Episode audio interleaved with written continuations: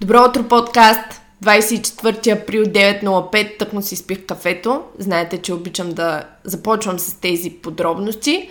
Днешният епизод е с една много готина тема и това е темата за една теория.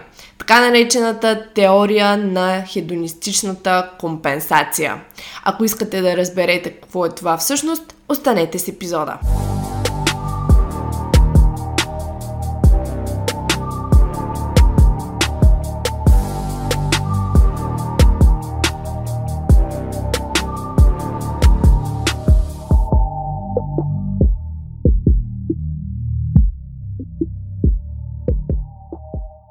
Тази теория на хедонистичната компенсация всъщност е пряко свързана с това колко сме ангажирани в едно действие. Когато едно действие е вътрешно награждаващо, не се чувстваме все едно трябва да компенсираме за него. Не се чувстваме все едно сме вложили в него толкова много време и усилия. Не чувстваме, че сме загубили нещо друго, което можем да възстановим по един или друг начин. Защо? Защото дейността сама по себе си е награждаваща. Но, когато правим нещо заради външни мотивации, натурално търсим и външни начини за компенсация, като храна, разбира се, телевизия, бездействие, секс и така нататък. За да продължаваме да следваме външните мотивации. За да имаме сили да ги следваме. Обикновено не се наслаждаваме на процеса толкова, защото сме фокусирани на резултатите и сме фокусирани върху това да се подсигурим, че другите хора или в дадени ситуации – а, другите хора ще забелязват резултатите ни и цялостно ние ще бъдем забелязани. Разбира се, има дейности като работата ни, които е нормално да не подлежат на вътрешна мотивация или поне не винаги, това е по-точното. И примерно тези дейности, които поддържат живота ни, които ни предоставят някакъв стандарт, очакваме възнаграждение, работим и очакваме заплата контраст на това, рядко очакваме някой да гледа и да изявява признание или да ни награждава за това, че правим любимото си нещо, че а, правим любимото си хоби. Харесва ни да свирим на китара и се упражняваме без да търсим някакво възнаграждение външно за това, защото самата дейност ни доставя удоволствие. Виждате ли обаче къде идва проблемът? Представете си, че искате да отслабнете, защото някой не ви харесва. То тогава едва ли ще се наслаждавате на процеса, едва ли той ще има същото значение от това да кажем вие сами да искате да сте по-здрави и да осъзнавате, че движението и храненето са част от здравето ви. В първия случай вие ще отслабвате заради външни фактори, заради външни и чужди мнения. Няма да знаете своето истинско защо и в даден момент ще сте много по-склонни да прибегнете към стария си начин на хранене. А дори може да стане и по-зле да си кажете, мамка му, толкова се старая, влагам толкова много за да отслабна, днес ще му отпусна края. И уж за да се възнаградите за действията си, вие правите точно обратното на това, което по принцип би подкрепило целта ви. Тук е проблемът с защото. Много хора не осъзнават, че ако зад въпроса защо стоят само външни фактори и причини, то целта става много по-трудна за изпълнение. Тя става по-трудна за изпълнение, защото първо, в дадени моменти започваме да се питаме дали изобщо я искаме тази цел. Второ, има моменти, в които я възприемаме целта като мъчение, а, като нещо, което е трябва да се подлагаме на сериозни мъчения, за да го достигнем.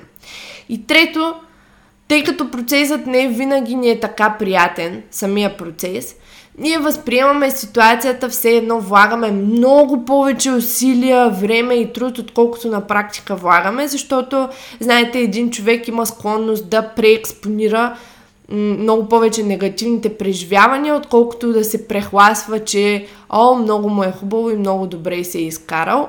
Много по-вероятно е вие да се фокусирате на негативното, отколкото на някакво позитивно преживяване. Тоест, когато мотивацията лежи някъде извън действието, а, и не защото изпитваме вътрешно удовлетворение от самото действие, е много по-вероятно да прибегнем до това хедонистично компенсиране. И най-често то е именно с храна. И, с други думи, ще се почувстваме, че заслужаваме наградка, в кавички, защото така против волята си сме тренирали днес. А, толкова не ни се е тренирало, но ние все пак сме вложили всичките тези усилия да тренираме, че се чувстваме, че заслужаваме нещо в замяна. Ако вие сте от хората, които приемате тренировките като задължение или ги правите само за да изглеждате по-добре, повярвайте ми, ще има много, много, много моменти, в които ще стигате до дилемата на хедонистичната компенсация. Затова е много важно, когато човек започне да прави нещо, с течение на времето да преосмисля защо го прави. Да търси по-надълбоко причини to dig deeper, както се казва на английски. Не случайно ние с Калян в нашия коучинг не използваме толкова силен фокус върху външния вид и върху кантара, дори когато целта на човека е да сваля. Защо? Защото това са външни мотиватори. В тях няма нищо лошо, но те не могат да са толкова трайни, колкото вътрешните такива. Не случайно ние се фокусираме върху силовия прогрес също така и прогреса на навиците. Когато човек вижда, че напред в нещо, че поправя техниката си, че изпълнява дадено движение все по-добре, че разбира все по-добре как може да балансира храненето си, човек се мотивира още повече да подобрява тези неща и започва да преобръща външните мотивации във вътрешни. Ако имате нужда от коучинг, в който някой ви държи за ръка, не просто за да достигнете някаква ваша си цел, а и за да намерите причина, която да ви държи по пътя наистина. Ако имате нужда от фокусирана ангажираност и постоянна обратна връзка по а, предизвикателна задача, така да го кажа, то тогава разгледайте страницата ни в вебсайта ни no-bullshit-fitness.com с клиентите ни и вижте техните отзиви. Ако се чудите как нашите клиенти в момента, в тази ситуация, тренират сега без фитнес, ами не се чудете, те продължават да прогресират по други начини, тренировки със собствено тегло, дъмбел, с по-кратки почивки и така нататък, но най-основното е, че те има какво да следват прогресивно, дори в този момент. Вижте букинг платформата ни и си запишете безплатен час за съвместна работа с нас, в който можете да разберете повече за one-on-one коучинга ни. А, можете и да разгледате Nobies Trend платформата. Това е другата ни услуга, която до 13 май включва две седмици безплатен трайл, т.е. Записвате се, започваме да работим заедно две седмици. А, ние работим заедно напълно безплатно и след втората седмица а, се случва първото заплащане, за да можете вие да си направите сметка дали това, което сте очаквали е оправдано. Това беше от мен за днес и този кратък пореден епизод на NoBS подкаста.